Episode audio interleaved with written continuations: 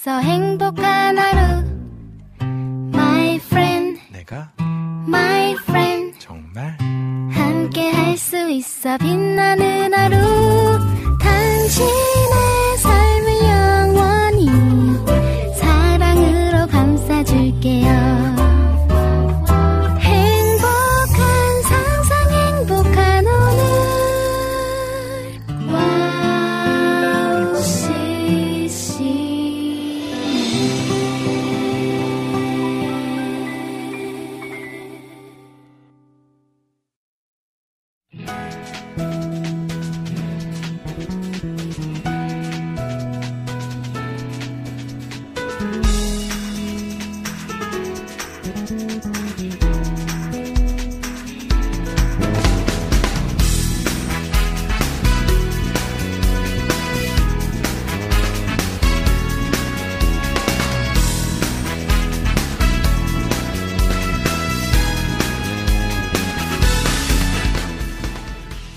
봄꽃이 다른 꽃보다 아름다운 이유는 피는 기간이 매우 짧아서이지 않을까요?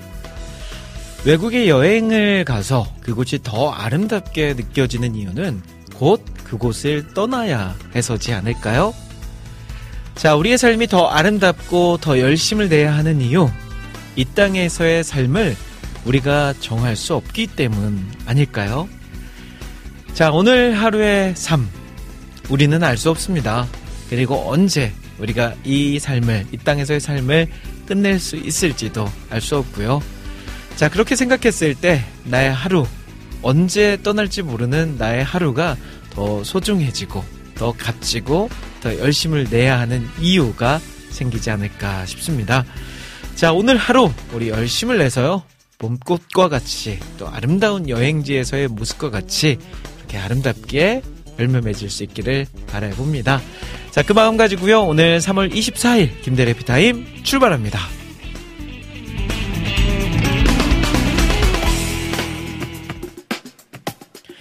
자, 오늘 해피타임 첫 곡입니다. 최인혁 헌정 앨범 가운데서 굿송 팀이 불러주네요. 우리 모두 노래합시다.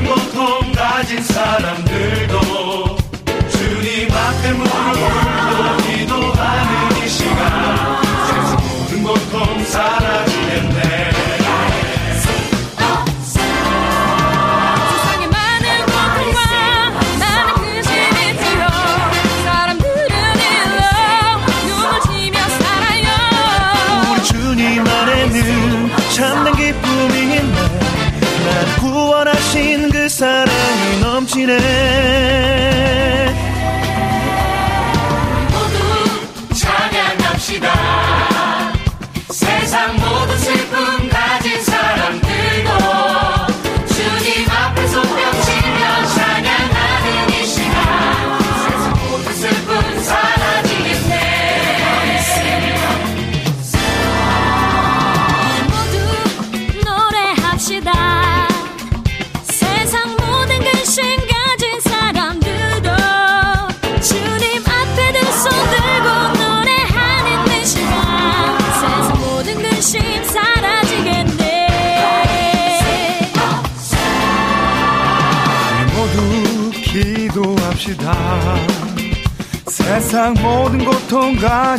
사람들도 주님 앞에 무릎 꿇고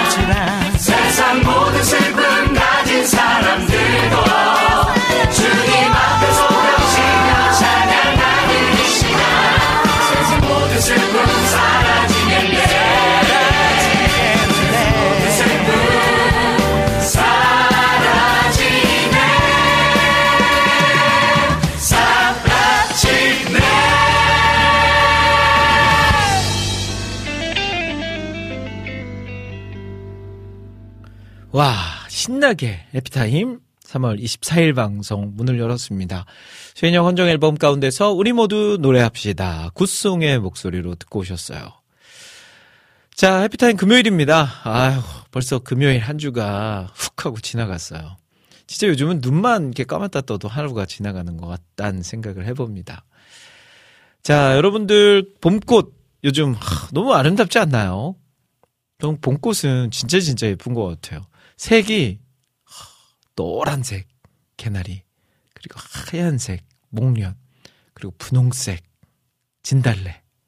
이런 꽃들이 요즘 눈을 돌리면 주변에서 너무 예쁘게 볼 수 있어서 이렇게 그 봄이 주는 향기와 봄이 주는 그 눈의 즐거움 그것들이 이렇게 우리에게 즐거움을 주다 보니까 아 분명 눈과 또 향기 이런 것들로만 우리에게 즐거움이 될 줄 알았는데 우리 마음이 즐거운 거 있죠. 역시 우리의 오감을 통해서 우리 마음은 움직이는 것 같습니다. 자, 봄꽃이 아름다운 이유 짧죠. 굉장히 짧게 피었다가 집니다. 지금 개다리가 만 개에 있지만 어느 순간 며칠 후면요 다 이제 아마 사라져 있을걸요. 그리고 이제 벚꽃이 딱 피어서 와, 벚꽃놀이 좀 가자 하나도 마음 먹고 있는데 벚꽃이 져버립니다. 그러니까 봄꽃은 뭐뭐 뭐 해야 되겠다 싶으면 안 돼요. 그냥 아 봄꽃을 보러 가야 되겠다 하면 그날 가야 됩니다. 그래야 볼 수 있어요. 아마 이제 여러분들도 그 유명한 곳들 말고요. 뭐 예를 들면 여의도 윤종로 윤중로 윤중로 맞죠? 윤중로 윤중로라든지 뭐 이렇게 벚꽃이 유명한 길, 뭐 진달래 아니면 개나리 유명한 그런 곳들 있잖아요. 근데 그곳을 우리가 가면 사람이 너무 많아서 이게 꽃을 보러 왔는지 사람을 보러 왔는지 헷갈릴 정도로. 근데 아마 이제 그런 분들 계세요. 본인들만 아는 그런 꽃이 아름답게 피어나는 명소들. 저도 있거든요. 이제 서울 말고 저희 고향에 가면 아, 이곳을 가면 진짜 벚꽃이 너무 아름다운 것도 있고요. 또 그곳에 가면 또 진달래들이 예쁘게 피는 그런 산도 있고요.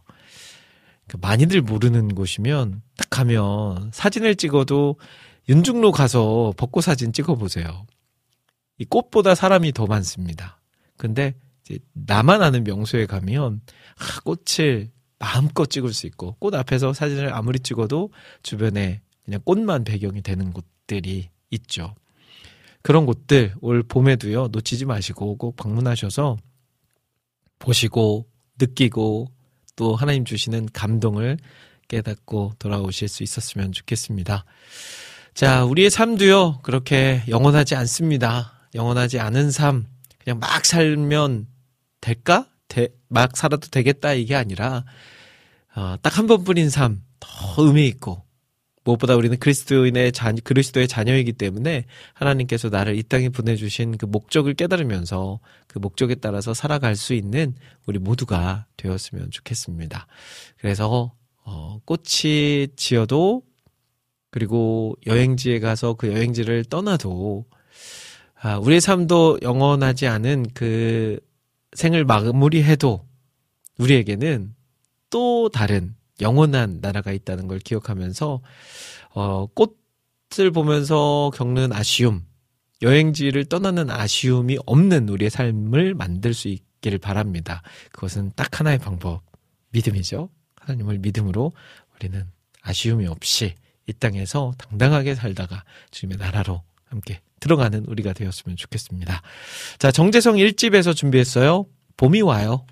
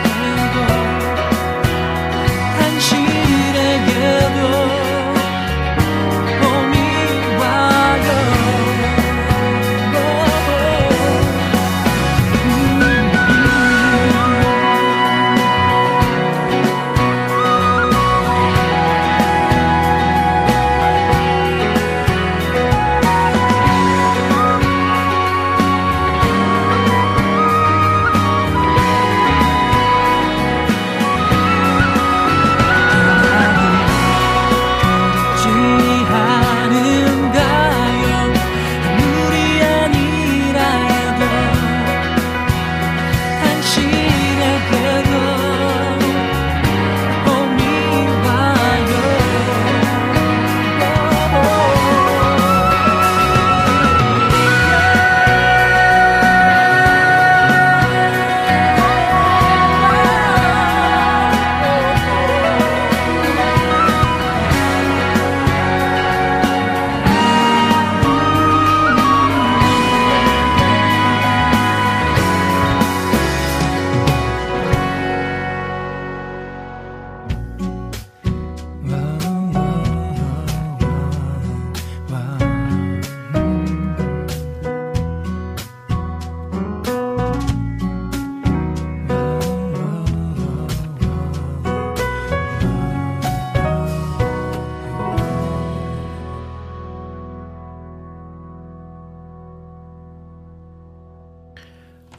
정재성, 봄이 와요. 들으셨습니다. 아, 이렇게 가끔 이렇게 봄 노래들 들어보면요. 어떻게 이렇게 잘 만들지 싶어요. 이 노래를 듣다 보면, 와, 진짜 봄이지. 그러니까 가사만 봄이 아니고요. 암만 가사를 봄의 느낌으로 쓴다 해도 이 멜로디나 곡의 느낌이 봄 느낌이 안 나, 안 들면 이게 봄 노래 같지 않거든요. 근데 요즘 나오는 노래들, 하, 가사도 가사고 멜로디도 멜로디고 봄의 향기, 봄의 느낌을 이렇게 흠뻑 젖게 해주는 그런 노래들 많이 있는 것 같습니다. 또 정재성 1집의 봄이 와요도 그런 노래가 아니었나 싶어요. 자, 지금 시간 3시 24분입니다. 여러분들 해피타임 함께하고 계시고요. 2시부터 4시까지 생방송으로 진행됩니다. 자, 오늘 김대래 해피타임 코너 소개해 드릴게요. 잠시 후 2부와 3부는 주제를 정하고 주제에 맞춰서 함께 이야기 나누는 오늘의 주제는 코너 함께 합니다. 제가 이제 주제를 탁 던져드리면요. 여러분들이 그 주제에 맞게 여러분들의 생각과 마음과 의견을 남겨주시는 코너입니다. 그래서 이 코너는요, 저 혼자 만들어가는 코너가 아니라 같이 만들어가는 코너라는 거 기억하시면서 많이 많이 참여해 주시고요. 또 올려주신 신청곡 사연들도 소개해 드립니다. 방송 들으시면서 듣고 싶으신 찬양, 나누고 싶은 사연들 올려주시면 제가 소개해드리고 신청곡 보내드리도록 할게요. 자, 방송 참여하시는 방법 소개해 드릴게요. 와우CCM 홈페이지 www.wowccm.net 이렇게 입력하시면 저희 홈페이지 들어오실 수 있는데요.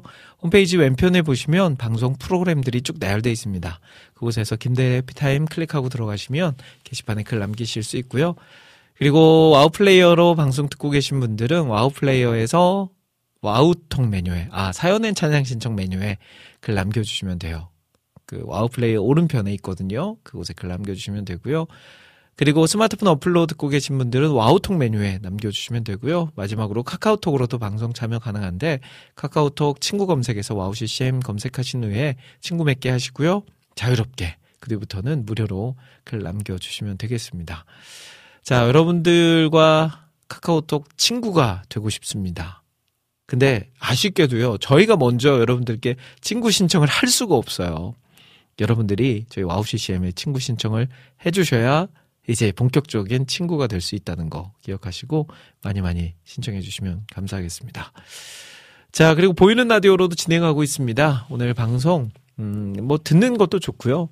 나는 좀 보고 싶다 하시는 분들은 유튜브에서 와우 CCM 검색하신 후에 보이는 라디오로 보시면 되겠습니다. 자, 그리고 해피타임만이 열어놓는 공간, 오픈 채팅방 열려 있습니다. 카카오톡 채팅창 상단에 보시면 말풍선 두 개가 붙어 있거나 말풍선에 플러스 그림이 그려져 있는 버튼이 있습니다. 이곳을 클릭하시면 오픈 채팅 기능 사용하실 수 있는데요. 오픈 채팅 검색란에 와우 CCM이라고 검색하시면 들어오실 수 있는데 단 비밀번호를 입력하셔야 됩니다. 비밀번호 0691 이렇게 입력하시면 들어오실 수 있어요. 들어오셔서 많은 우리 청취자분들과 함께 대화 나눌 수 있었으면 좋겠습니다. 자, 지금 46분 함께하고 계세요. 오픈 채팅방에. 그래서 오픈 채팅방에 계신 분들의 특권이죠. 출석 체크 후다닥 불러드리도록 하겠습니다. 맨 먼저 저 김대일 있고요. 이어서 우리 김종국 목사님, 그리고 개발자님 계십니다. 겸손님 함께하고 계시고요. 우리 곽재승님, 김난희님, 김남균님, 김동철님, 김찬영님, 김하정님, 노규민님, 노은정님, 라니네 등불님, 레오님, 멍언수박님, 민트님, 박상영님, 백주희님, 비타민님, 션라우스님, 소망향기님, 쇼냥님, 생댕님, 안성민님, 안지님, 조정근님, 유배기도님, 유겸님, 이경민님, 이낙주님, 이영우님, 장성윤님, 주사랑님, 최정민님, 최형님, 지금 한창 신혼여행 가 있을 우리 최형님, TV 보는 무지님, 희경님, 희망의 새싹님, 포레스트님, 그레이스님, 조이프 전재희님, 재진님, 푸님, 스테판 김님, 유희선님까지 함께하고 계십니다. 어, 생각해보니까, 그, 우리, 하늘 씨가 돌아왔을 것 같은데요? 오늘 오나? 내일 오나? 아, 네, 오늘 아니면 내일 올 것 같아요. 아마 주일 사역 때문에 주일을 끼고는 아마 못 가지 않을까 싶은데, 또 모르죠. 아무튼 한창 지금 발리에서 아, 발리 해변에서 너무 멋있거든요 발리에. 아우 그리고 이제 풀빌라 딱 빌려가지고 거기서 수영하면서 야 맛있는 생선구이 딱 먹으면서 야 맛있겠다 좋겠다. 부럽네요. 신혼여행 또 가고 싶어요. 네, 이렇게 말하면 뭐야 할 수 있는데 지금의 아내와 한번 다시 가고 싶습니다. 한 10주년 여행으로 한번 떠나고 싶은 마음이 있는데 몇 년 안 남았습니다. 10주년. 돈을 열심히 모아서 10주년 기념으로 한번 발리를 한번 가야 되지 않을까 싶어요. 자, 그러면요. 찬양 두 곡 이어서 듣고 저는 이제 주제를 가지고 돌아오도록 할게요. 또 봄의 느낌, 또 이야기 한 김에 봄 느낌으로 쭉 가야죠. 김영미, 봄이 오면. 들으시고요. 이어서 한 곡 더 들으신 후에 저는 주제를 가지고 다시 돌아오겠습니다.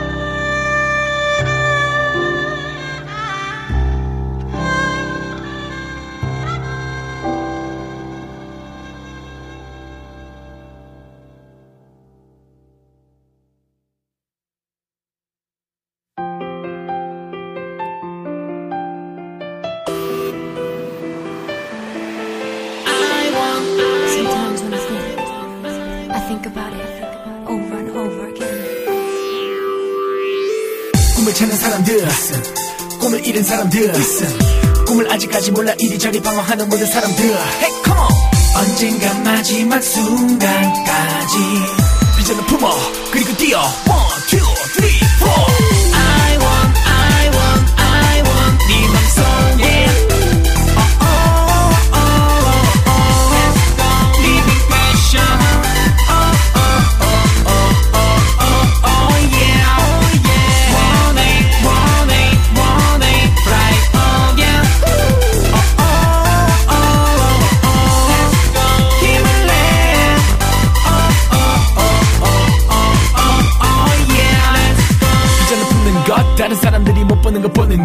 꿈을 가진 사람들이 살아가는 법. 이것은 진리. 그대가 어디서 뭘 하는 누구건 살아가는 게 쉽지만 않아. 맘대로 안 되는 게 세상 일이잖아. 술과 담배가 너의 문제를 해결한다거나 답을 찾아주진 않아. 삶은 마치 풀리지 않는 퍼즐. 들리는 건 쉽지 맞추는 게 어려워. 이유는 알고 있어. 모를 수도 있겠지만 중요한 건 네 자신에게 있어. 믿음이 부족해. 기도가 부족해. 삶의 포커스가 내게 맞춰 있어. 인간의 마음으로 모든 것을 계획해도 우리 걸음에 이끄시는 분은 오직 한 분. I want I want I want 네 맘속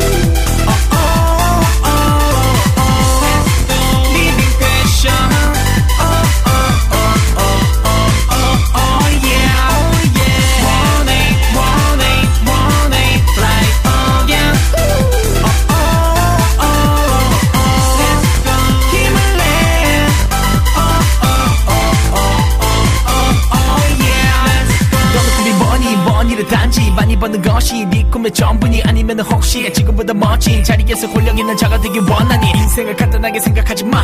인생 뭐 있으라고 생각하지 마. 자칫하면 오늘 밤이 너의 마지막. 날이 될지도 몰라 생각을 해봐. 시간은 흐르고 점점 늙어가고 주변의 친구들도 하나둘씩 떠나가고 그러다 언젠가 내 자신도 흙으로 돌아가 날로 나를 인도. 그때가 됐어 동화병에 가. 너를 구원해줄 거라 믿는다면 자 신이 지금 걷는 길을 돌아보자. 아, 지금 늦지 않아서 비전을 품자. I want I want I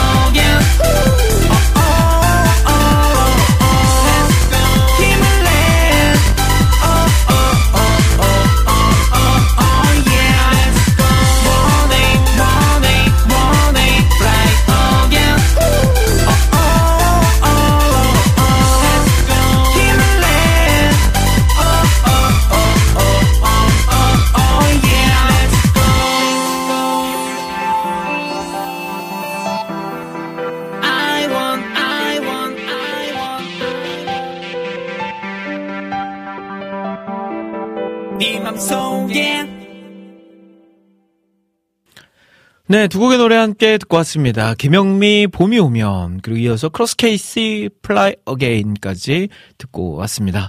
자, 지금 시간 2시 31분 해피타임 2부 시작할 시간입니다. 자, 오늘의 주제는 코너 함께 할 텐데요. 먼저 오늘의 주제를 발표해 드리기 전에 오늘 미리 올려주신 글들 한번 살펴보고 어떤 분들이 지금 들어와 계신지도 한번 이름 불러드리는 시간 갖도록 하겠습니다. 먼저 유튜브 좀 살펴볼게요. 라니네 등불님이 1등으로 들어오셨네요. 대국장님 샬롬 안녕하세요. 인사 나눠주셨고요. 임초원님 국장님 샬롬 오전에 외출했는데 날이 좋아요 하셨는데 아 날은 좋은데 미세먼지가 너무 안 좋습니다. 정말 제가 보니까 저희 이제 위에 누나가 카카오톡으로 저희 가족방에 올렸거든요. 근데 무려 저희 고향 저희 부모님이 살고 계신 고향이 아, 지금 미세먼지가 200입니다. 200. 장난 아니죠. 200. 근데 이것보다 이제 더 오를 수도 있다는 거. 문제는. 오늘 같은 날은 외출 금지입니다. 그냥 집에만 있어야 돼요. 특히 어르신들. 하, 진짜 큰일 아니고 저는 집에 딱 문 다 닫고 꽁꽁 싸매고 집에 계셔 주십시오.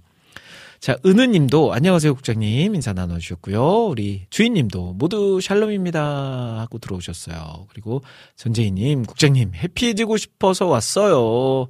아, 참 잘 오셨네요. 잘 찾아오셨습니다.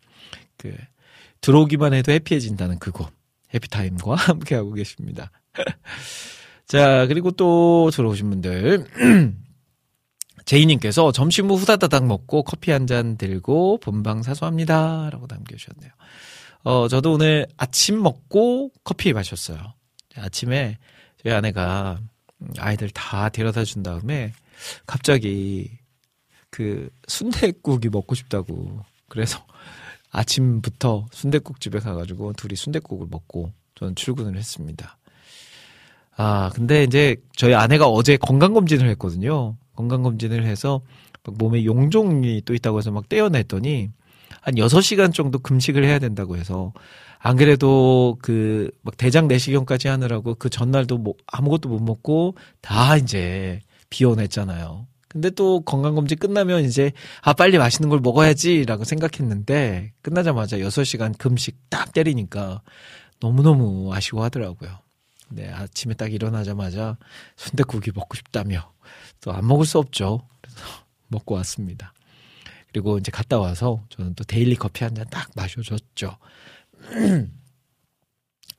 자, 초원님은 서점에 가니까 슬램덩크 제작 스트르, 스토리 과정 담은 책 팔더라고요.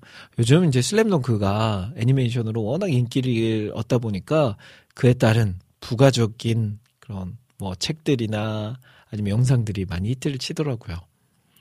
신세라님, 국장님, 에피타임 샬롬입니다. 라고 하셨어요. 제가 그 감기는 이제 어느 정도 나았는데 기침이 아직도 계속 나와요. 그래서 병원도 가서 지금 약도 먹고 있는데 멈추지를 않네요. 중간중간 목이 이제 조금 잠기기도 하고요. 그래서 대화를 짧게 해야 되나 싶기도 한데 아무튼 최대한 한번 해보도록 할게요. 어, 은우님이 오전에 빠듯한 일정 보내고 가자마자 조금 쉬었다가 조카 하원 받으러 가야 될 시간이 오네요. 야, 또 조카를 위해서 이렇게 또 하원까지 도와주는 우리 은우님 잘 다녀오십시오. 자, 그리고 또, 음, 우리 세나님께서 또 우리 대화방에 계신 많은 분들과 인사 나눠주셨고요. 또 들어오신 분들, 안지님, 아, 오늘도 금요일 책임지시는 김대일 목사님 오늘도 함께함이 기쁨입니다 하시면서 또 글 남겨주시면서 찬양 신청도 해주셨습니다. 반갑습니다 안지님. 지난주 토요일에 우리 최하늘 자매님 그 결혼식에 가서 우리 안지님 만났어요. 또 이렇게 청취자이시면서 또 축하해 주시러 오신 안지님 뵈니까 너무 반갑고 좋더라고요. 제가 이제 아들 둘을 데리고 저 셋까지 셋이 이렇게 가다 보니까 아이들 신경 쓰느라고 제대로 같이 식사도 못 하고 했는데 다음에 기회 되면 같이 식사할 수 있었으면 좋겠습니다. 자, 그리고 또 우리 환타죄님 들어오셨어요. 라이브인 거죠? 라고 하셨는데, 라이브 맞습니다. 제가 V, 네, V 하고 있어요. 라이브 환타지님 V 라이브입니다. 자, 그리고 항상 감사님, 국장님 안녕하세요 하시면서 들어오셨어요. 네, 반갑습니다. 어, 주인님은 머리 스타일 바꾸셨고 안경도 바꾸셨군요 하셨는데, 어, 제가 둘 다 똑같은데? 제가 바꾸, 바꾼 건 없습니다. 네, 뭔가 다르게 보이나 봐요, 오늘. 그리고 앞서서 또 우리 하늘 씨가 발리에 신혼여행 갔다고 하니까 항상 감사님이 아 발리 너무 부럽다 하시면서 얼마나 오기 싫을까 그러셨어요. 진짜 여행 가면 그거 있잖아요. 가면 너무 좋은데 이제 점점 점점 돌아와야 될 날이 가까우면 가까울수록 하, 너무 막 가기 싫고 아쉽고 그런 마음.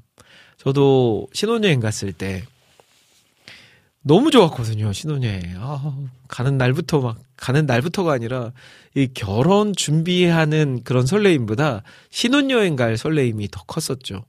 가서도 막 여기저기 너무 재밌게 돌아다니다가, 이제 돌아가야 될 날이 이제 가까우면 가까울수록 한숨이 쉬어지고, 네. 하, 더 있고 싶다, 더 있고 싶다. 이게 이제 입에서 계속 노래로 나왔죠. 저희 아내도 마찬가지고요. 아마 진짜 하늘 씨도 돌아오기 싫을 거예요. 어, 제이님이 여권 다시 만들어야 하는데 왠지 만들면 떠날 일이 생길 듯한 기분 하셨어요. 아, 떠나야죠. 이제 떠나야 됩니다. 떠날 날이 왔습니다. 이제 여행도 자유로워지면서 이제 떠날 수 있는 그 날들이 많아요. 그러니까 떠나야 됩니다. 어, 감사님은요, 하나님께서 만드신 햇빛이 참 신기해요. 맞으면 기분도 좋아지고, 힘도 나고, 활력소가 되네요. 확실히 빛이 중요한 것 같다고 느끼는 요즘입니다. 라고 말씀해 주셨어요. 맞아요. 진짜 이 햇볕이 주는 그런 놀라운 그런 에너지들은 신기하죠. 물론 햇빛을 많이 받으면 얼굴이 좀 타고 피부가 타서 피부에는 안 좋지만 우리 몸에 특히 그 우울증에도 굉장히 좋다고 하죠. 그래서 약간 내 기분이 우울하다 하시는 분들은 햇빛을 많이 받으십시오. 오늘은 그 미세먼지 때문에 좀 이제 어 금하시고요. 다른 때 햇빛을 많이 많이 받아 두시면 좋을 것 같습니다. 한국인이 특히 햇빛을 많이 안 받아서 비타민 D가 부족하다고 하잖아요. 비타민 D가 부족하지 않도록 비타민 D 그 영양제 안 먹어도 될 정도로 햇빛을 잘 받으셨으면 좋겠네요. 자, 그리고 또 들어오신 분들 소개해 드리도록 하겠습니다. 아, 환타제님께서 오사모님 괜찮으셔요? 용종 때면 부작용 온대요. 부작 온대요. 부작용 온대하는 거죠. 예, 네, 그 괜찮은 것 같습니다. 네. 자, 그리고 우리 주혜경님 들어오셨어요. 샬롬 국장님, 오늘 전 연차로 연휴 느낌의 쉼을 누리고 있는 중입니다. 서점도 들리고, 딸, 딸기, 바나나, 프라페도 마시고, 마지막 코스는 정형외과 치료받으러 갑니다. 평일에 쉼 참 좋아요. 라고 남겨주셨네요. 어, 부러운, 부러운데요? 네. 그 또, 그 매일매일 출근하시는 분들이 하루 휴가 내시고 쉬는 것은 진짜 꿀이죠, 꿀. 네. 달달하니 하루를 이렇게 보낼 수 있는. 근데 또, 이것도 근데 또 하루 쉬고 나면 다음날 출근하기가 또, 내일 주말이네요. 그러고 보니까 근데. 네, 좋으실 것 같습니다. 지혜롭게 3일 연속으로 딱 쉬고 다음 주 월요일 날 출근하실 것 같네요. 자, 그리고 안지님이, 어, 김대일 목사님 아들 봤어요. 엄청 닮았어요. 같이 밥 못 먹어서 아쉬웠지만요. 아들 챙기시느라 하셨어요. 예, 네, 제 아들 둘을, 첫째와 둘째를 데리고 가서 이제 보셨죠. 항상 감사님, 빛으로 오신 예수님도 자연을 보고 이해됐어요. 라고 남겨주셨네요. 아, 맞아요. 이게 진짜 그래요. 시간이 지나고 이렇게 성장하고 신앙도 성장하다 보면 이제는 이런 자연을 통해서도 하나님의 그 은혜를 발견하게 된다니까요. 야, 정말 하나님이 디테일하신 분이구나. 이렇게까지 또 디테일하게 이 자연을 만드시고 온 우주를 만드신 분이구나 하는 생각을 하게 됩니다. 환타지님이 사모는 안 갔나 봐요. 라고 하셨는데, 예, 저희 사모가 그때 좀 아팠어요. 감기 때문에 아파가지고, 저희 아내랑 저희 셋째 아들은 집에 있었고요. 저는 아들 둘 데리고, 첫째, 둘째 데리고 갔다 왔습니다. 자, 그리고 우리 카카오톡을 통해서 안학수 님도 인사 나눠주셨습니다. 데일님 샬롬 반가워요. 혹시 신청곡 자리 있으면 들려주세요 하시면서 신청곡 남겨주셨네요. 이 곡은 잠시 후에 보내드리도록 하겠습니다. 자, 그리고 또 오픈 채팅방도 한번 살펴볼까요? 우리 오픈 채팅방에 들어오신 분들, 최정민님 들어오셨어요. 최정민님도 해피타임의 진짜 왕 애청자이시죠. 해피타임 출첵합니다 하시면서 인사 나눠주셨고요. 우리 제이님도 함께 하시고 계시고 그리고 또 민트님 함께 하고 계십니다. 자 그리고 일하기 싫은 네오님 들어오셨네요. 일하기 싫은 네오님 아마 이제 방송을 듣고 들어오신 것 같은데 환영합니다. 네오님 앞으로 좋은 교재, 좋은 또 이야기들 많이 많이 할 수 있었으면 좋겠습니다. 안디님도 함께 대화방에서 이야기 나눠주고 계십니다. 더 많은 분들의 참여 기다리도록 할게요. 자, 그러면 이제 주제를 발표해 드려야 되는데, 오늘 제가 앞에서 너무 이렇게 소개를 많이 해 드려서, 노래를 한 곡 듣고 와서 주제를 발표해 드리도록 할게요. 자, 오늘 또 봄과 함께 하는 이 시간, 또 봄에 맞는 찬양을 또 한 곡 들어봐야 되겠죠?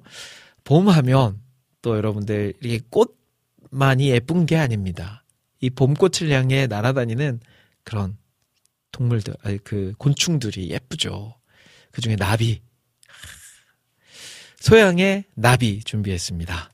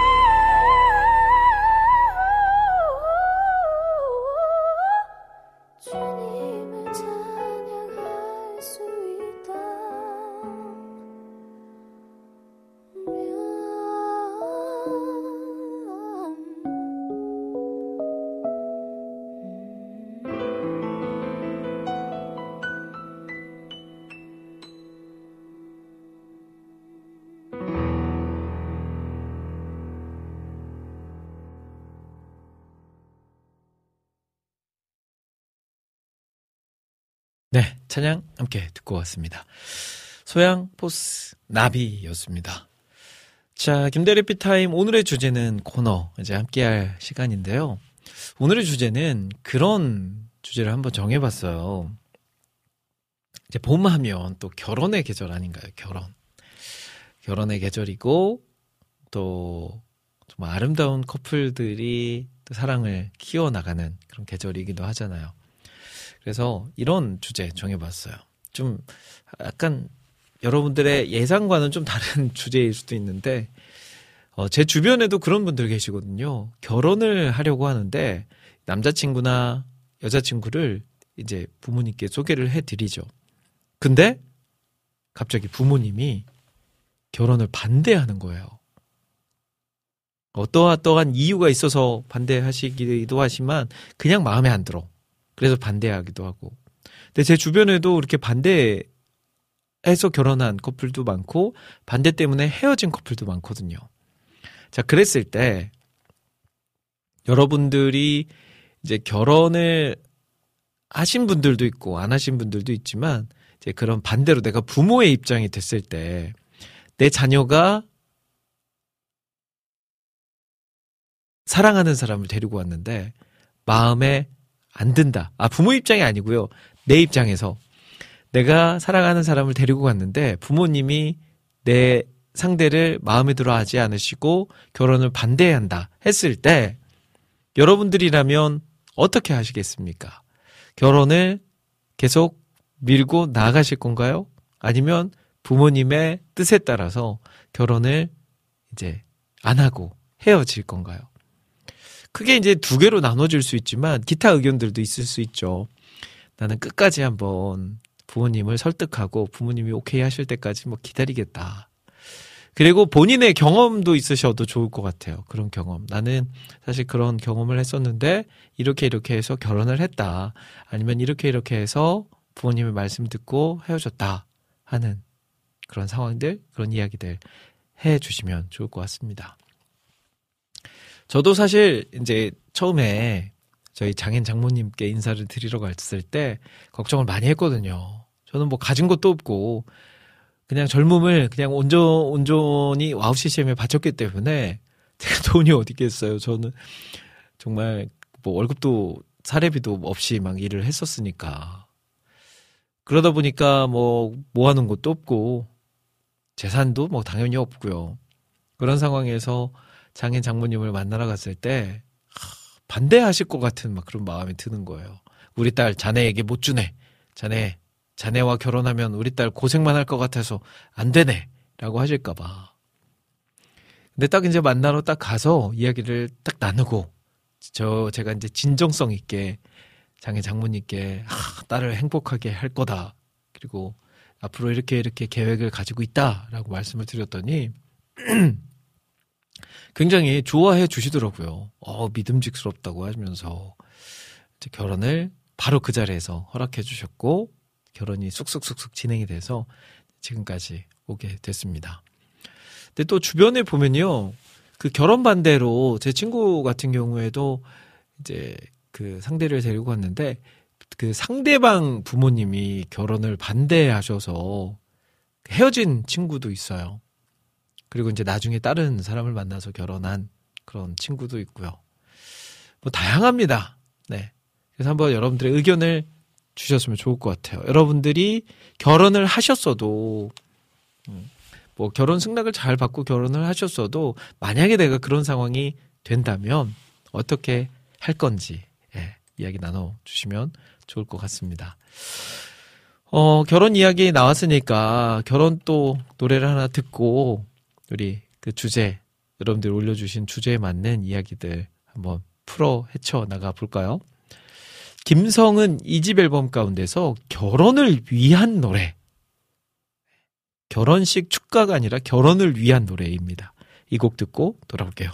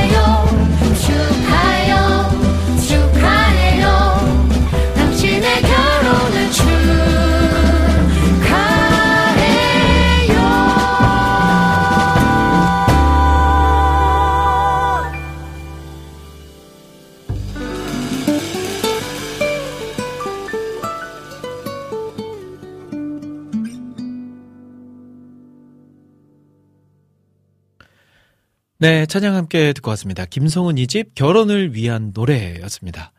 자, 오늘의 주제는 함께하고 계세요. 오늘의 주제는요, 바로, 어, 내가 결혼을 하려고 배우자 상대를 데리고 부모님께 인사를 갔는데 부모님께서 반대를 하신다.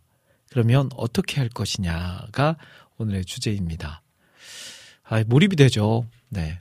계속해서 글 남겨주고 계신데 우리 재진님은 저는 자매를 부모님께 소개시켜 드려 드렸을 때 만약 반대를 하신다면 부모님을 설득해서 결혼을 진행할 겁니다.라고 하셨네요. 역시 뜨거운 사랑. 네. 본인이 선택한 그 사랑을 끝까지 나는 놓지 않으리다라는 또 마음을 주셨어요. 주인님은 저는 좀 기다릴 것 같아요. 자주 만나면서 좋은 느낌을 얻을 수 있 으니까요. 아무리 부족한 사람이라도 장점이 있더라고요. 사람분이 그런 것 같아요. 라고 하셨어요. 네, 이제 그 시간이 걸리더라도 설득을 하겠다라는 의미죠.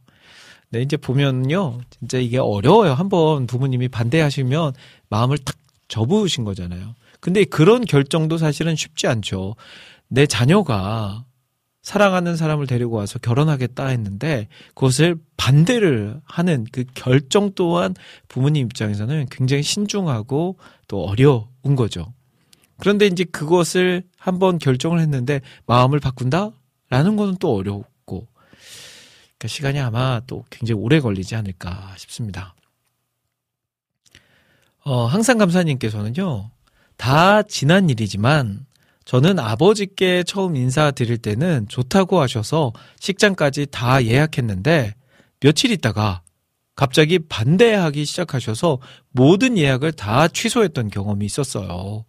이런저런 것들이 마음에 걸리신다고 하셔서 설득도 해보고 했는데 결국 제가 막무가내로 고집을 펴서 결혼을 했었네요. 남자답게 밀어 붙여버렸죠. 키키 하셨어요. 네. 아, 또 그런, 겨- 와, 이런 경우도 있네요. 처음에는, 그래, 해봐. 좋아. 라고 하셨는데, 오, 막상 진행을 하려고 추진을 막 직장까지 다 예약을, 해- 예약을 했는데, 갑자기 반대를 하시는 거죠. 와, 그러면 또 마찰이 좀 있을 수 있죠. 음, 처음에는 찬성하셨다가 나중에는 반대.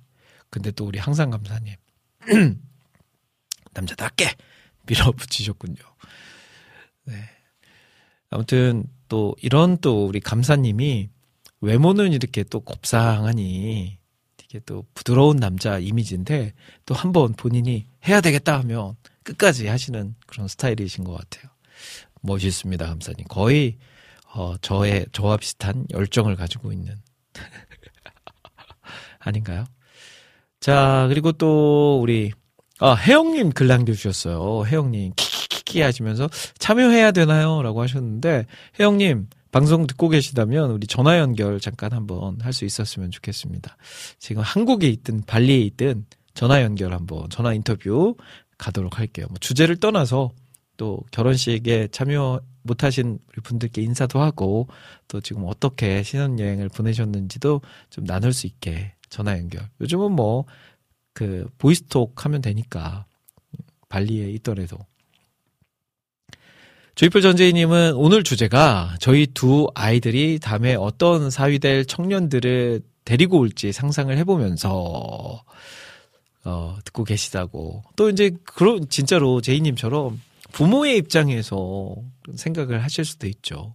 이제 부모의 입장에서 자녀가 딱 아이 결혼할 상대를 데리고 온 거죠. 근데 마음에 안 들어. 뭐 여러 가지 이유일 수도 있죠. 뭐 종교적인 이유일 수도 있고, 뭐 집안의 뭐 그런 것 때문에 그럴 수도 있고, 아니면 뭔가 다른 이유가 있어서 아, 그 결혼할 상대를 데리고 왔는데 나와 원수인 친구의 자녀야. 로, 그 뭐지 로미오와 줄리엣 막 이런 것처럼. 그러면 또 막또 어렵죠. 그런 일은 거의 없겠지만 그렇게 했을 때 나는 과연 반대를 할 것인가 아니면 아이가 데려온 아, 그 배우자 상대니까 그래도 마음에 내키진 않지만 찬성을 할 것인가 아 그리고 아, 너무 경박스럽게 웃었나요? 전재희님이 선교사로 나갈 오빠는 일단 반대할까요? 라고 하셨네요. 그렇죠. 제가 또 그 청년 시절에 우리 교회 안에서 데일 오빠는 앞으로 선교사로 나갈 사람이니까 어, 안 돼. 가까이 하면 안 돼. 이런 분위기여서 제가 어, 제대로 된 연애를 교회 안에서 못했다는 거. 네. 저랑 결혼하면 이제 해외 선교사로 나가야 된다는 그런 소문이 쫙 퍼져서 그래도 제가 뭐 인기는 있었으나 네. 선교사로 나간다는 그 소문 때문에 제가 피해를 좀 많이 봤죠. 어, 네, 맞아요. 그 기억하시네요. 예전에 데일 오빠랑 사귀면 선교사로 나가야 돼. 가까이 하지 마. 그냥 적당한 거리를 두고 그냥 교회 오빠로서만 대우해. 라고 네, 이야기가 많이 퍼졌었죠. 어, 최정민 님도 저도 그 얘기 압니다. 라고 하셨네요. 아, 제가 그 얘기를 딱 했는데 많은 분들이 잘 기억하고 계신데, 또 그런 건 또 왜 이렇게 또 기억을 잘 하세요, 또. 아이고, 참. 아. 근데 이제 그 반대를 하면 안 하겠다 하시는 분들이 별로 없네요. 거의 없네요. 아, 최정민 님은 주제가 완전 어려운데요. 라고 하셨는데, 예, 뭐 거의 둘 중에 하나겠죠. 음. 근데 저 같은 경우에도 만약에 제가 제 아내와 결혼을 하려고 저희 장인 장모님을 뵈러 갔는데 저희 장인 장모님이 반대를 하셨다면 저는 진짜 끝까지 끝까지 그래도 했을 것 같아요. 네. 뭐 안타깝지만 저희 장인 장모님이 저희 결혼식에 참석을 못한다 할지라도 밀었을 것 같아요. 그리고 만약에 저희 부모님이 저희 아내를 뭐 그런 일은 없겠지만 반대를 하셨다 해도 저는 뭐 설득하다가 안 되면 그냥 뭐 어쩔 수 없다 생각하고 했을 것 같아요. 자, 어렵게 생각하면 어려운 건데, 이렇게 머릿속으로 한번 그 시뮬레이션을 돌려보면, 그래도 결정이 확 나오지 않나요? 네. 어, 주인님이, 아, 와, 다들 리더십이 있으시네요. 라고 하셨네요. 이 리- 리더십하고 관련이 있을까요? 어, 라니네 등불님은 저는 미리 예식장이랑 날짜 다 생각해 놓고 설득하면서 물어, 밀어붙일 것 같아요. 라고 하셨네요. 어, 이것도 좋죠. 음. 그냥 이렇게 예식장 다 잡아놓고 뭔가 다 해놓고 이제 나는 부모님이 반대해도 결혼합니다. 저는 하니까요. 어, 찬성하시든 아니면 반대하시려면 결혼식에 안 오셔도 됩니다. 이거 너무 강한가 이거는? 아무튼 잡아놨습니다. 부모님 결정하세요. 라고 하면 아마 대부분의 부모님들이 하, 내가 이렇게 반대했는데도 결혼하면 어쩔 수 없다. 포기하자. 딱 이런 마음으로 포기하시는 부모님 많이 계시더라고요. 근데 이제 그러면 그럴수록 더 잘 살아야죠. 부모님들께 나중에 거봐. 내가 내가 그래서 반대한 거야. 이 소리 안 듣게 하기 위해서 잘 살아야죠.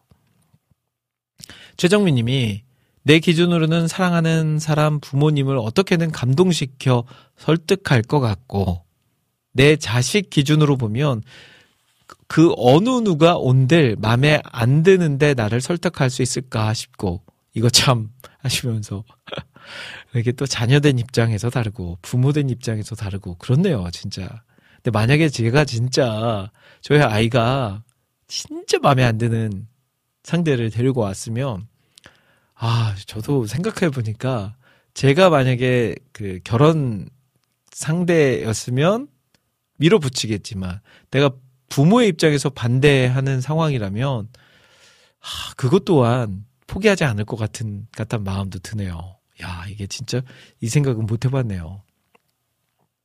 항상 감사님이 예식장이랑 날짜 잡아놓고 여기 의자에만 앉아 계시면 돼요. 이렇게 밀어붙여요.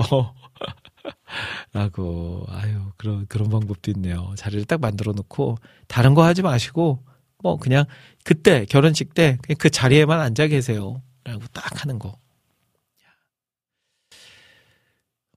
부모님이 안 오실 수가 없죠. 그렇게 했는데. 음. 항상 감사님의 이 의견에 많은 분들이 동조하고 계십니다. 맞아요. 그렇죠. 라인의 등불님도 항상 감사님 키키 따봉따봉 하셨어요. 아, 안지님, 안지님 있군요. 저도 끝까지 했어요. 반대해도 밀어붙여요. 아, 안지님도 그 반대를 하셨나봐요. 야, 그렇군요. 근데 지금 안지님 너무 잘 살고 계시잖아요. 아름다운 가정 이루어서 너무 잘 살고 계시니까. 또 나중에 그런 커플들은 부모님들이 그 어, 시간이 딱 되면 어느 정도 시간이 지나면 이야기 하시더라고요. 내가 미안했다. 그때는 내가 너를 제대로 잘 몰라서 그랬었어. 그 마음에 혹시라도 어, 좀 상처받은 마음이 있다면 이해하고 풀으렴. 그러면 이제 또 눈 녹듯 그것들이 다 사라지고 아름다운 또 가정 공동체가 이루어지는 거 아니겠습니까? 안지님 고생하셨고요. 또 지금은 아름다운 가정을 이루셨으니까 박수를 보내드립니다. 자, 여기서 또 찬양 한 곡 듣고 갔으면 좋겠어요. 음, 이 노래 또 안 들을 수 없죠? 또 결혼 이야기 나오면 요즘은 항상 듣게 되는 이 노래. 보라밴드. 총각이 처녀와 결혼하고.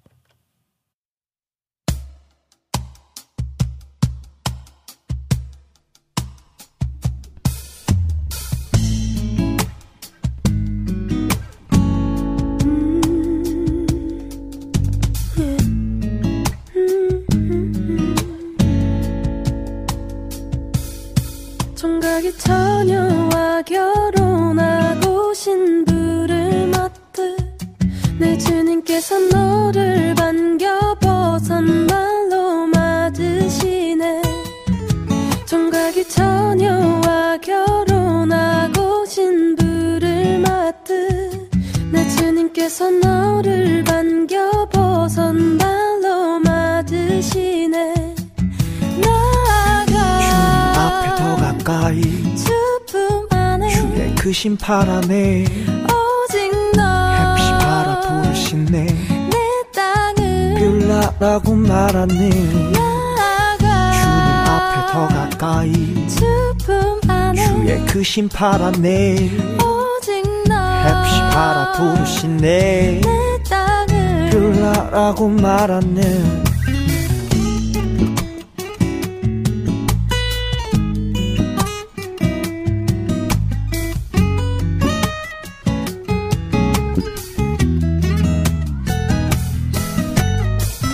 사람들이 너를 부를 때 주께서 내게 씌어주신 새 이름으로 부를 거야. 사랑받는 아이야 넌 주의 손에 들려있는 아름다운 멸관이 되고 주의 손에 있는 왕관이라는 걸 왜 몰라? 넌 You are 총각이 처녀와 결혼하고 신부를 맞듯 내 주님께서 너를 반겨 벗은 발로 맞으시네.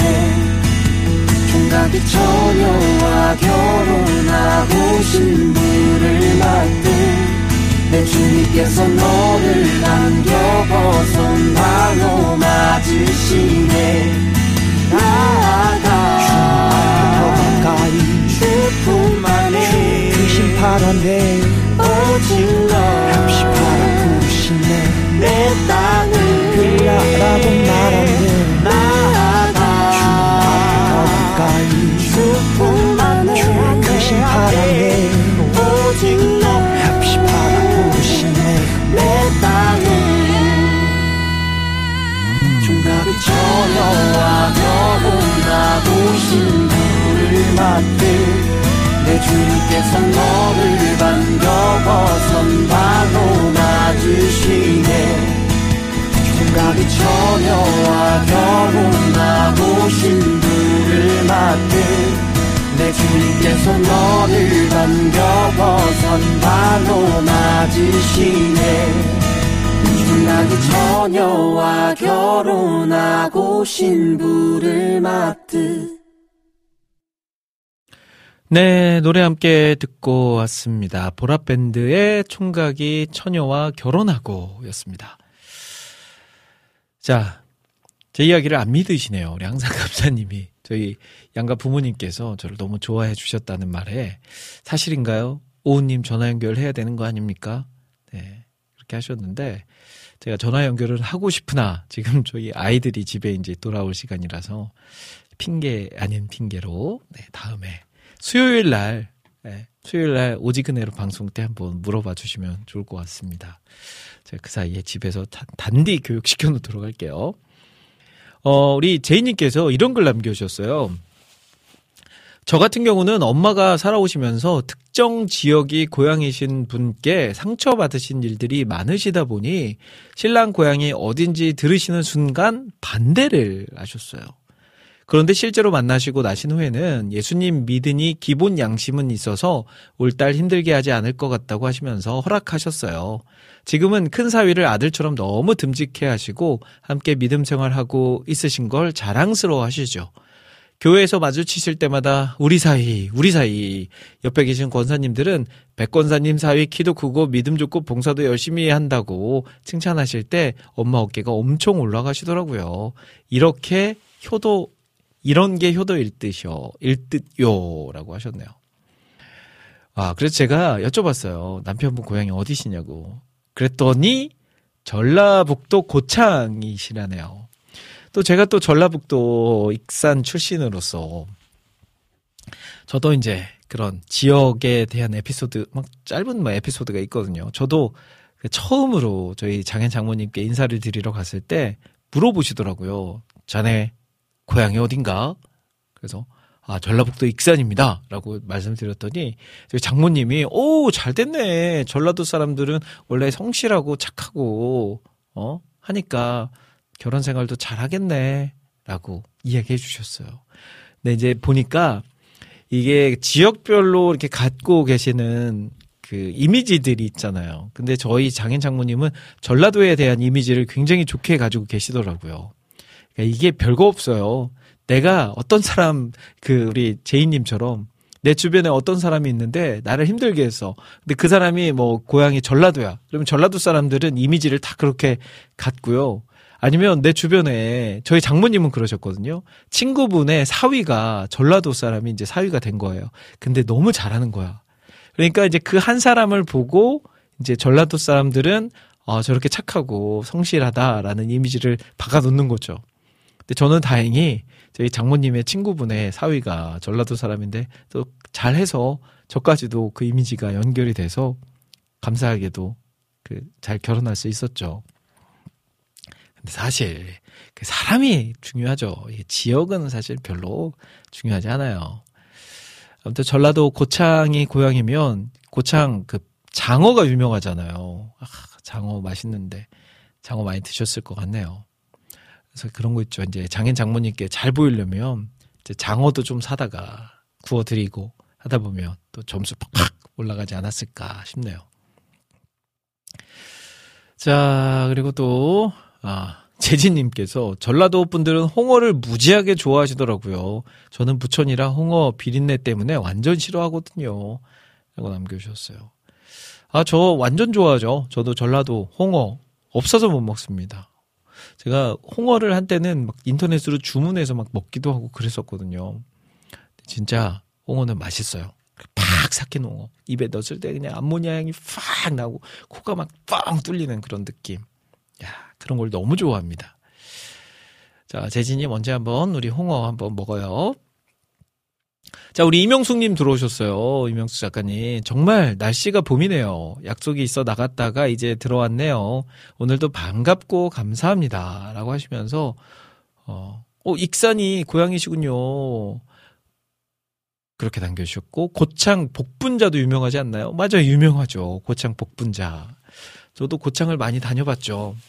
그 고창에 무슨 읍성, 그 성이 옛날 성 있거든요. 거기도 유명하고 고창에 진짜 장어가 유명한 집이 있거든요. 엄청 크고 거기는 그냥 이렇게 시내에 있는 게 아니라 저기 그냥 무슨 골짜기로 들어가서 논 그 뭐 이렇게 해변 옆에 막 논 있는 곳에 갑자기 생뚱맞게 건물 하나가 크게 지어져 있는데 그곳에서 장어를 한번 먹어봤거든요.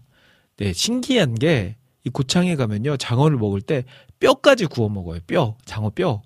그 뼈를 이렇게 팍 구우면 이제 과자처럼 나중에 바삭바삭하니 그래서 그 장어를 다 먹고 나면 이 뼈도 이렇게 씹어서 아자삭 아자삭 먹으면 맛있더라고요.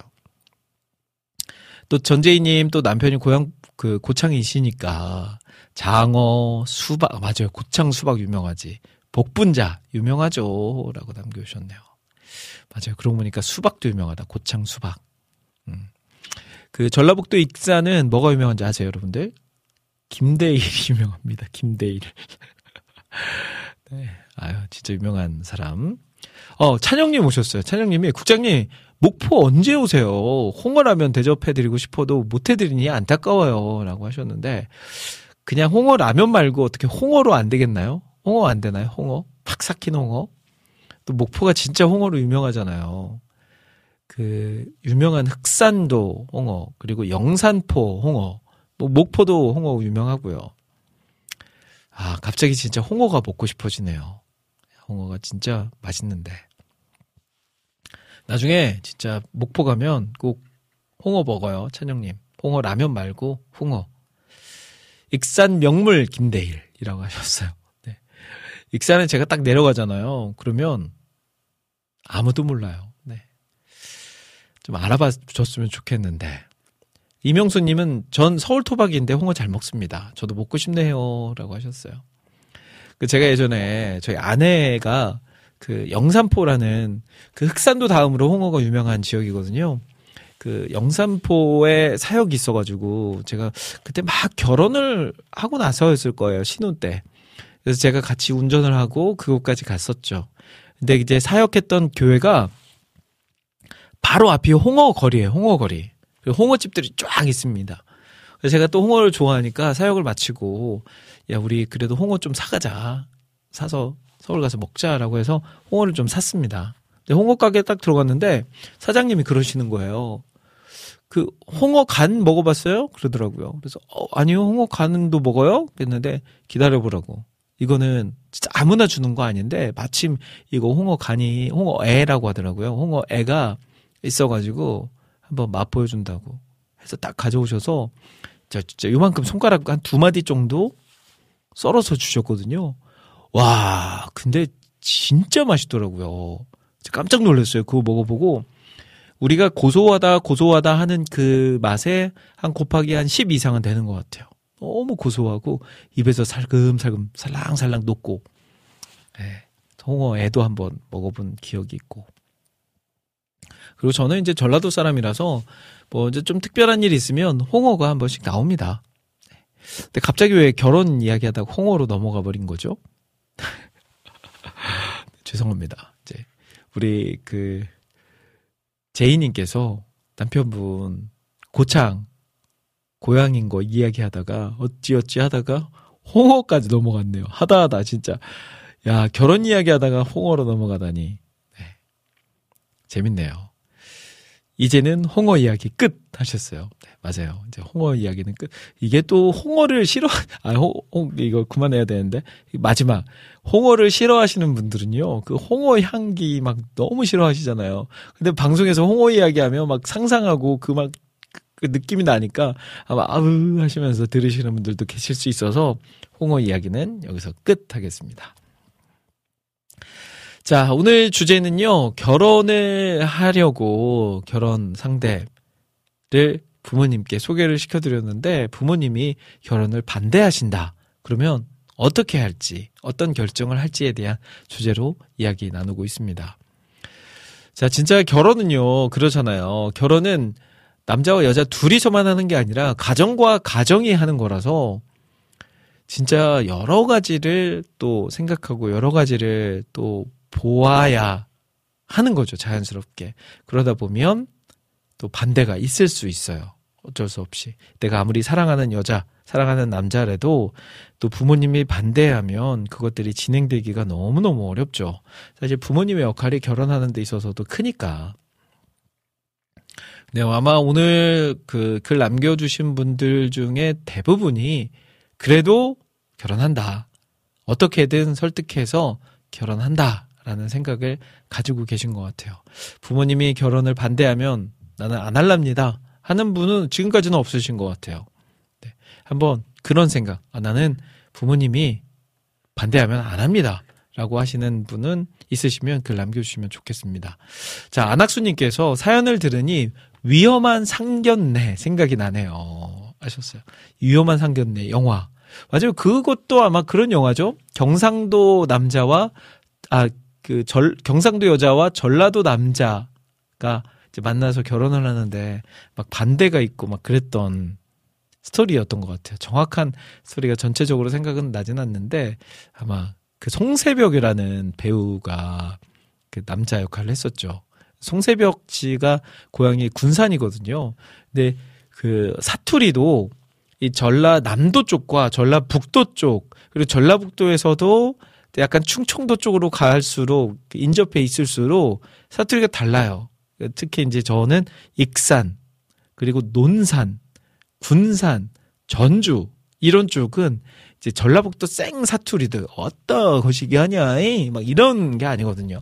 우리 찬용님은 목포라서 사투리가 그 지역은 엄청 센 세지만 제가 이제 저희 고- 전라도 전라북도인 익산이나 뭐 군산 쪽은 약간 충청도와 섞여 있어요. 그래서 충라 사투리라고 하죠. 충청도 전라도 섞여 있는 사투리. 근데 이제 송세벽이라는 배우가 그 사투리를 너무너무 맛깔나게 잘하죠. 저는 송세벽 딱 그 영화를 보고 그 사람의 그 이렇게 그 사투리를 딱, 딱 들으면 너무 정겨워요. 아, 저 우리 사투리인데, 저 우리 고향 사투리인데 하면서 정겹게 개인적으로 그래서 좋아하는 배우이기도 합니다.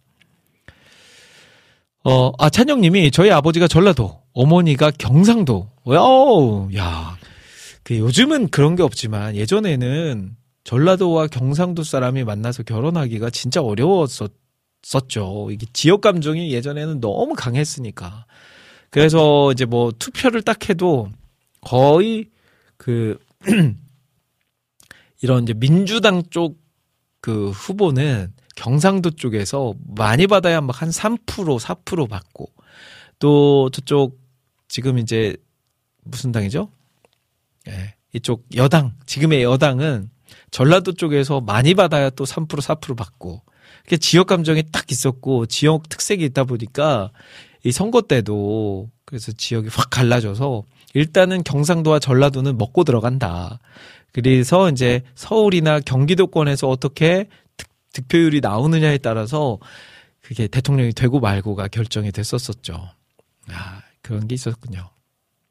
그래도 우리 찬영님 부모님 잘 결혼하셔서 우리 찬영님을 낳고 지금까지 살았으니까 아마 잘 결혼해서 좋은 가정 이루신 거겠죠? 자, 우리 영진님 왔어요. 음, 부모님이 반대하신다면 반대하시지 않을 수 있는 방법들을 모색해 보겠습니다. 너무 이게 어려운데, 이거는. 그 반대하지 않는 방법을 모색할 수 있으면 뭐 쉽- 쉽게, 쉽게 되- 됐겠죠. 근데 그게 안 되니까 이렇게 반대까지 간 거 아니겠습니까? 우리 영진님은 그래도 아마 사랑꾼이니까 또 한번 내가 사랑한다 하면 끝까지 갈 뿐이거든요. 그래서 부모님이 반대해도 어떻게 어떻게 어떻게든 결혼에 꼴이 나지 않을까 싶습니다. 자.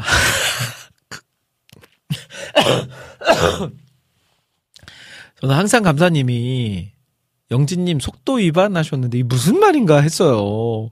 근데 그 방법을 모색한다는 게 속도 위반. 아유, 근데 이건 아니죠. 예, 이건 큰일 납니다, 또. 그러면 더 반대할 수도 있어요. 그러니까 저런 거는 또 좋은 방법 같지는 않아요. 또 그리스도인으로서 또 좋은 방법 같지는 않습니다. 네. 근데 진짜로 진짜로 저런 분들이 있긴 있어요. 막 반대하니까 일단은 애 하나 만들어 데리고 가가지고 이제 어쩔 수 없다. 이거 어떻게 하느냐 애까지 있는데. 아유. 다들 너무 재밌어 하시네요. 네. 자, 오늘 주제 함께 나눠봤습니다. 오늘의 주제는, 어, 결혼 상대를 부모님이 반대하신다면 어떻게 할지에 대한 주제였습니다.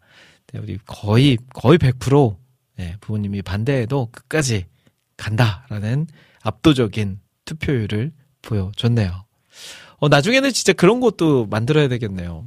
투표할 수 있는 딱 시스템. 그래서 딱 여러분들이 투표할 수 있는 그 유튜브에도 그런 기능이 있잖아요. 투표 기능. 아, 이거를 할 걸 그랬네요.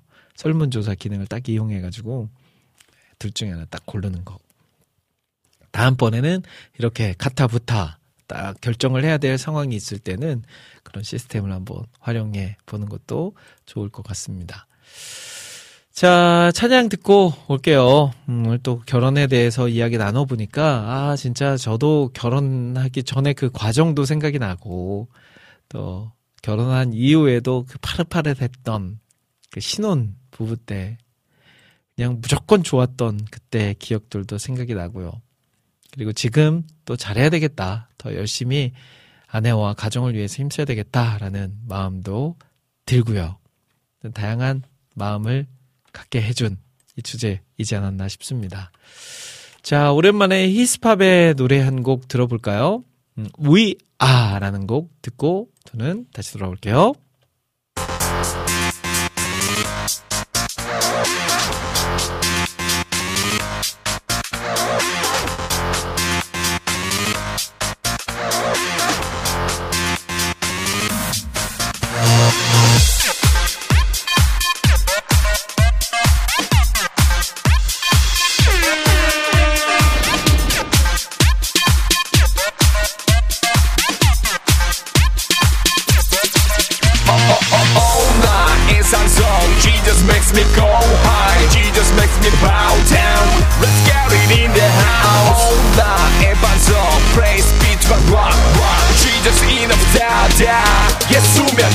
다 This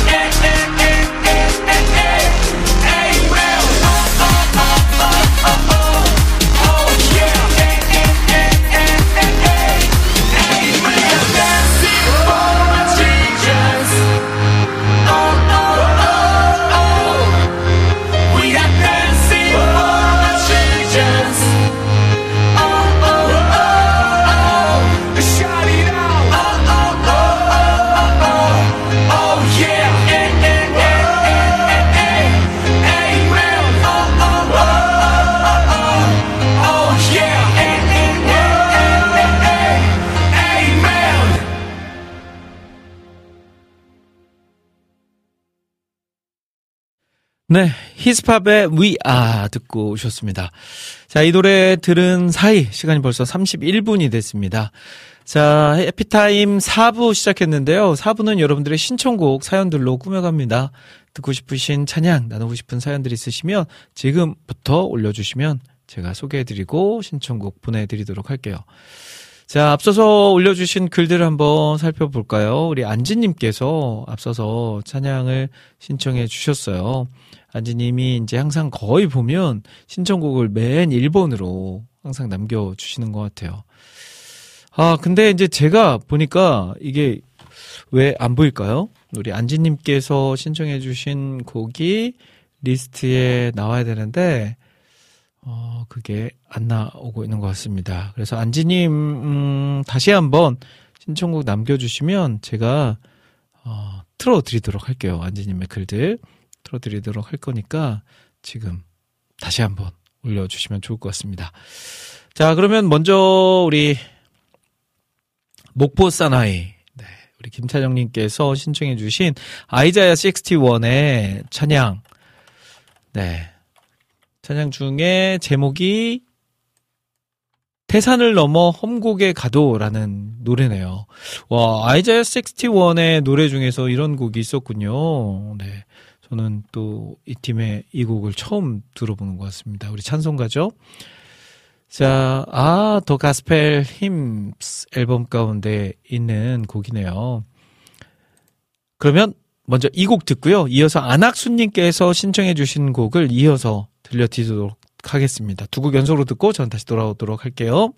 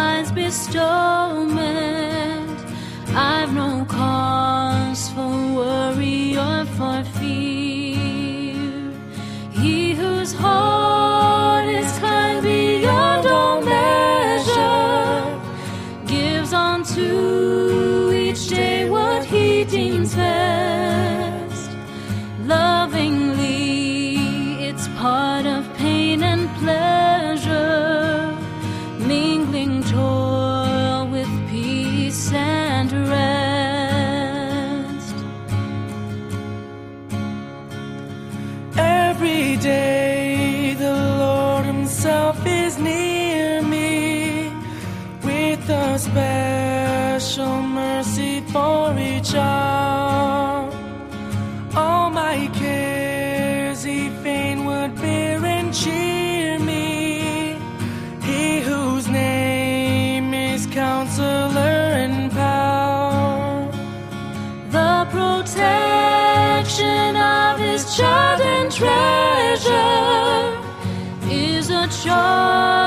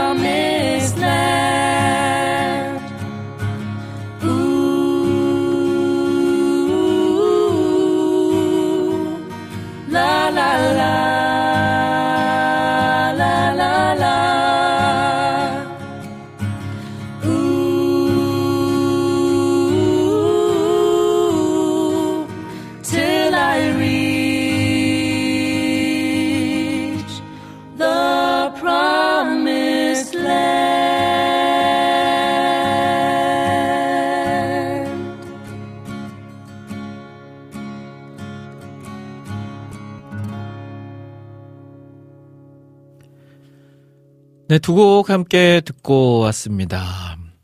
어, 먼저 들으셨던 곡은요. 네, 아이자 61 우리 또 목포 사나이 김찬영님께서 신청해 주셨던 노래로 들으셨고요. 방금 전에 들으셨던 곡은 카밀 아라곤의 노래 Day by Day였습니다. 우리 안학수님께서 신청해 주신 노래였습니다. 자, 계속해서 올려주신 신청곡 사연들 소개해 드릴게요. 음, 듣고 싶은 곡들 지금 한 18분 정도 남아있으니까요. 올려주시면 제가 틀어드리도록 하겠습니다. 어, 안재님께서는 이 시간 너의 맘속에 라는 곡을 신청해 주셨어요. 네. 앞서서는 다른 곡을 신청해 주셨던 것 같은데 아마 방송을 듣다 보니까 이 곡이 또 생각이 났나 봐요. 나셨나 봐요. 그래서 곡을 바꿔서 신청해 주셨고요. 어, 그리고 이어서 또 우리 라니네 등불님께서는 리페이스의 꽃들도를 신청해 주셨어요. 야 꽃들도라는 찬양이 많이 불려주었는데 또 리페이스의 곡은 처음 들어보는 것 같아요. 자, 두 곡 보내드리도록 하겠습니다. 먼저 우리 어, 꽃들도 리페이스의 곡을 들려드리고요. 이어서 이 시간 너의 마음속에까지 두 곡 보내드리도록 할게요.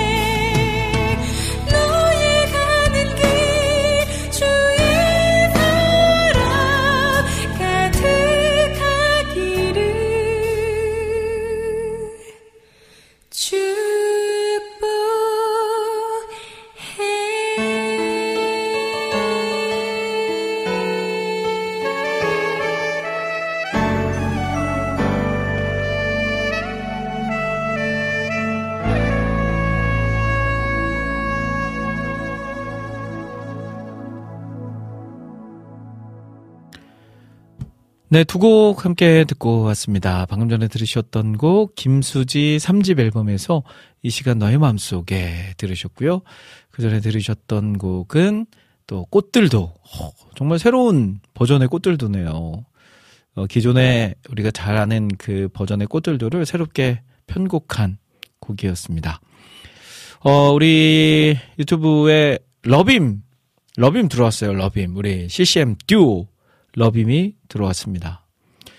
어, 저- 저는 몰랐는데 보니까 어제 새로운 앨범을 발매했네요.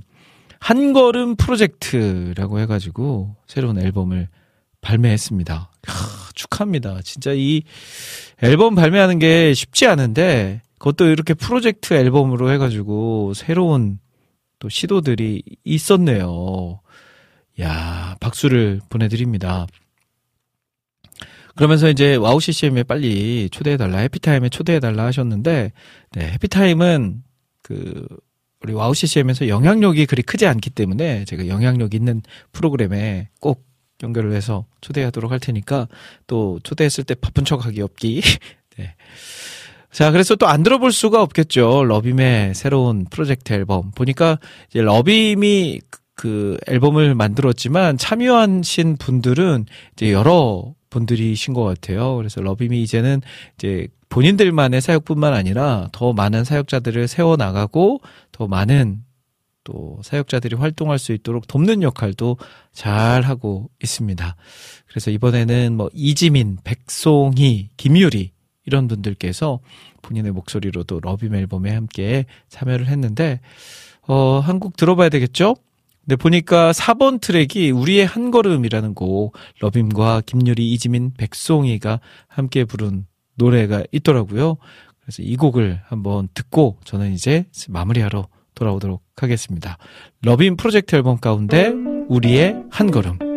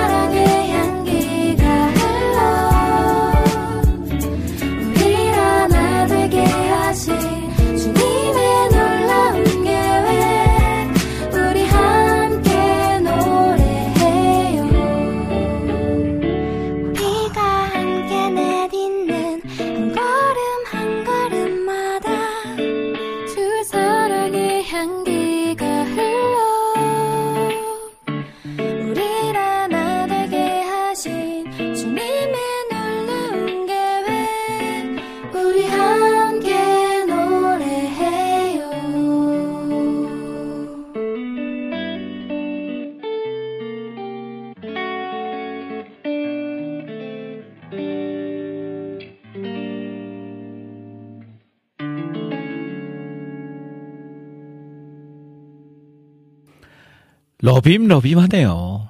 야, 진짜 러빔의 느낌이 잘 살아있는 곡 함께 들어봤습니다. 우리 러빔의 어, 이 나- 노래가 나가는 사이에 러빔이 러빔이 글을 남겼어요. 이지민, 백송이, 김유리님은 이번에 신인 사역자로 함께하게 되신 분들이세요라고 남겨주셨네요. 근데 더 자세한 이야기는 그만해 주십시오. 방송에 나와서 해 주셔야 되기 때문에 예, 조만간 방송에 나와서 더 좋은 이야기들 많이 많이 나눠주시고요. 자, 우리 손성삼님 오셨어요. 그 러빔이 지금 방송 중인데 이렇게 또 전화를 해주셨네요. 아, 이게 러빔이 멤버가 두 명이잖아요. 근데 이게 서로 다른 지금인가 봐요. 아마 지금 유튜브에 들어와 있는 이 러빔은 어, 정의자매인 것 같고 지금 전화를 준 거는 구슬자매 같아요. 네, 서로 같이 안 있나 안 있으니까 잘 몰랐나 봐요. 지금 제 전화로 러빔이 전화를 줘가지고 깜짝 놀랐습니다. 자, 손성삼님 들어오셨어요. 수고하셨습니다, 국장님 하셨어요. 아유, 우리 손성삼님. 아, 요즘 바쁘시겠어요. 이제 좀 또, 그 시즌이 되셔가지고, 바쁜 하루하루를 보내시고 계실 텐데, 이렇게 들어와 주셔서 인사 나눠주심에 감사드립니다. 자, 이제 에피타임 마무리해야 될 시간이 됐습니다. 두 시간이 벌써 훅 지나가 버렸어요. 음, 언제 딱 이 시간이 되면 언제든 아쉬움이 남지만 그래도 내일 주말이고 또 주일이고 하니까 아쉬움보다는 기대감으로 마무리를 할 수 있는 것 같습니다. 자, 오늘도 함께 해주신 모든 분들 감사드리고요. 저는 여기서 인사드리고 다음 주 화요일 밤 12시에 다시 찾아뵐게요. 마지막 곡으로 김만희의 봄이라 들으시면서 인사드릴게요. 지금까지 저는 김대일이었습니다. 여러분, 1분 전보다 더 행복한 시간 되세요. 봄이라 너를 알미라 너를 알미라 너를 내 너를 알미라 알미라